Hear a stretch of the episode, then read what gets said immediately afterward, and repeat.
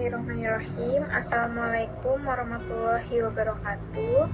Perkenalkan saya Inanur Ilahi dengan NIM 190 5504 sebagai anggota kelompok 1 akan menjelaskan materi berikutnya yakni eh, yang akan membahas beberapa pokok bahasan. Yang pertama mengenai konseling psikodinamik singkat.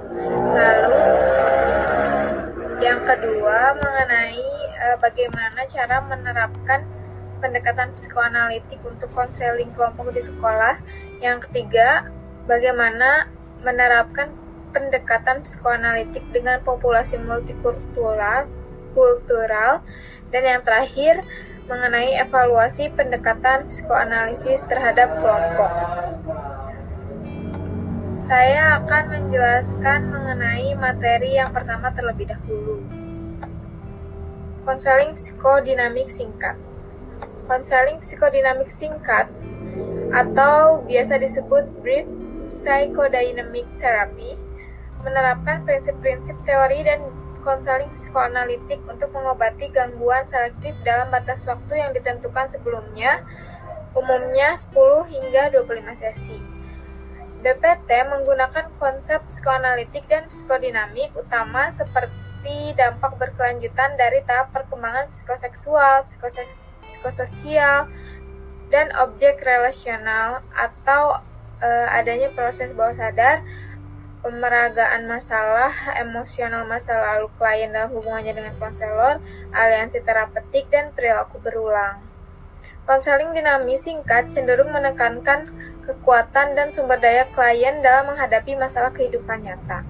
Levenson tahun 2010 mencatat bahwa modifikasi utama dari teknik psikoanalitik adalah penekanan pada kehidupan klien di sini dan sekarang daripada menjelajahi masa kanak-kanak di sana dan saat itu. Konseling psikodinamik jangka pendek juga menekankan pada peningkatan aktivitas konselor dalam fokus sentral yang terbatas. Konselor memanfaatkan setiap sesi sebaik mungkin dan tingkat partisipasi klien yang tinggi diharapkan. Tujuan konseling psikodinamik singkat bukan untuk menyembuhkan tetapi untuk mendorong perubahan perilaku, pemikiran, dan perasaan. Rutan dan rekan-rekannya pada tahun 2007 menunjukkan bahwa ada peningkatan penekanan pada perawatan kelompok yang lebih pendek dan lebih hemat biaya. Mereka memperkirakan bahwa akan ada tekanan berkelanjutan untuk memberikan pengobatan kelompok selektif dan semurah mungkin. Menurut Levenson pada tahun 2010, kebanyakan orang terlepas dari latar belakang budaya mereka lebih memilih pendekatan singkat untuk konseling. Namun, Levenson mengakui bahwa konseling dinamis singkat sangat tidak cocok untuk semua klien dan semua konselor. Misalnya, pendekatan ini umumnya tidak cocok untuk individu dengan gangguan karakterologis yang parah atau bagi mereka yang mengalami depresi berat. Konselor berorientasi analitis cenderung skeptis terhadap teknik perbaikan cepat dan solusi sederhana untuk masalah psikodinamik yang kompleks. Namun, banyak konselor kelompok yang berorientasi psikoanalitik mendukung perpindahan ke penggunaan konseling yang lebih singkat, terutama ketika ini diindikasi oleh kebutuhan klien daripada yang ditetapkan secara sewenang-wenang oleh pembayar pihak ketiga. Levinson tahun 2000 percaya kelompok konseling singkat bisa sangat bermanfaat karena pekerjaan mereka menggabungkan sikap optimis, pragmatis, dan berorientasi pada pengalaman komitmen emosional yang mendalam. Selanjutnya yakni e, menerapkan pendekatan psikoanalitik untuk konseling kelompok di sekolah. Perspektif perkembangan yang dijelaskan sebelumnya dalam e, dalam hal ini berguna untuk konselor kelompok yang bekerja di sekolah. Konseling kelompok dengan anak-anak ditingkatkan dengan pemahaman konselor tentang kebutuhan perkembangan dan tugas-tugas yang terkait dengan tema industri versus inferioritas. Model analitik memberikan kerangka konseptual untuk memahami masalah anak atau remaja saat ini. Meskipun penggunaan teknik psikoanalitik umumnya di luar lingkup konseling kelompok di lingkungan sekolah, pemahaman bagaimana peristiwa masa lalu dapat terus memiliki pengaruh masa kini pada masalah dapat memikai ulang pendekatan konselor sekolah. Seorang pemimpin kelompok dapat menyadari faktor-faktor seperti resistensi, transparansi, kecemasan, dan berfungsinya mekanisme pertahanan ego. Kesadaran ini akan menambah kedalaman intervensi yang dilakukan pemimpin kelompok meskipun dia tidak mendorong perjalanan ke trauma masa lalu atau konflik bawah sadar. Memahami konsep-konsep psikoanalitik ini memberikan konselor kelompok cara untuk memberi, mengembangkan empati dan untuk bekerja dengan penuh kasih dengan masalah anak-anak dan remaja di sini dan sekarang. Zaretsky menyimpulkan, saya yakin bahwa teori dan teknik psikoanalitik adalah sumber yang tak ternilai bagi para guru. Hal ini adalah harapan saya bahwa universitas dan lembaga pelatihan akan menciptakan kesempatan untuk menawarkan harta kita di bidang pendidikan. Hal ini adalah misi saya untuk terus melakukannya.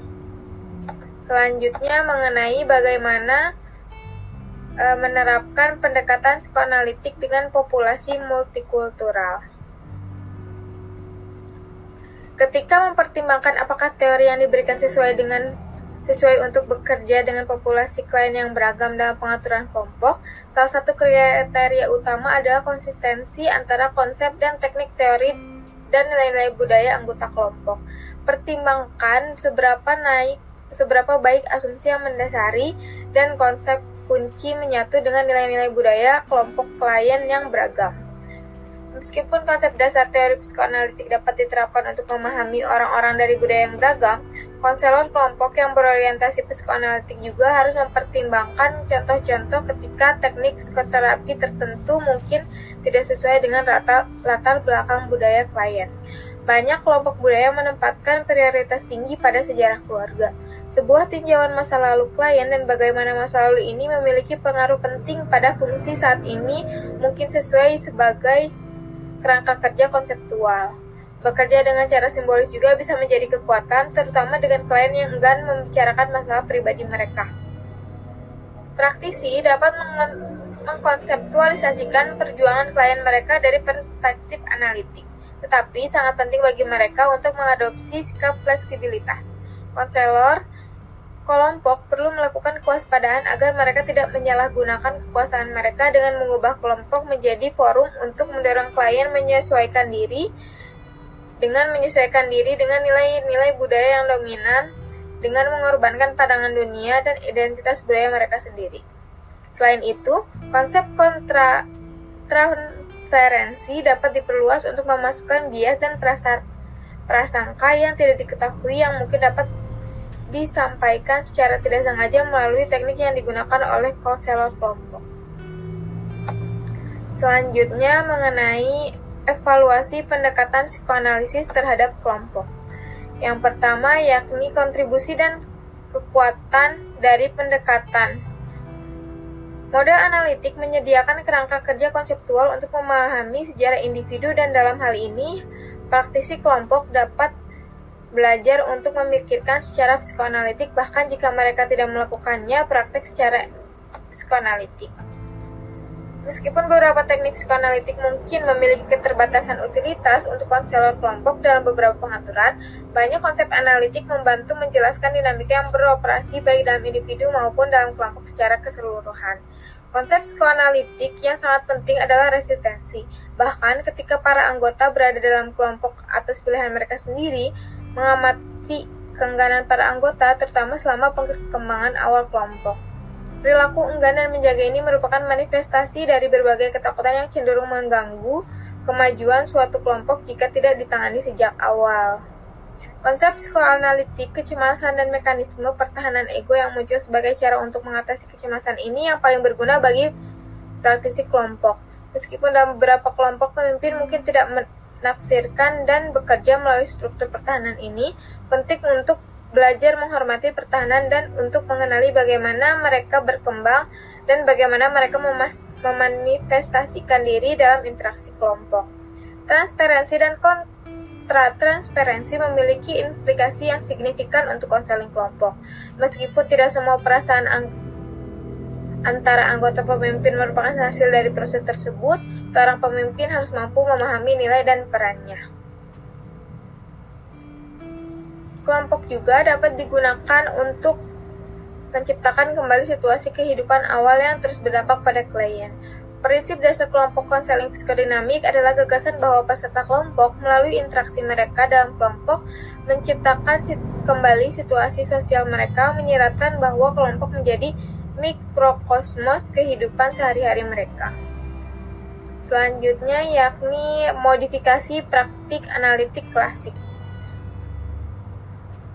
Suatu pendekatan yang mengintegrasikan tahap-tahap perkembangan psikoseksual Freud yang terdapat dengan tahap-tahap psikososial Erikson dalam pandangan kami paling berguna untuk mem memahami tema-tema kunci dalam perkembangan kepribadian. Teori hubungan objek, psikologi diri, dan psikoanalisis relasional menawarkan konsepsi yang berharga bagi konselor kelompok.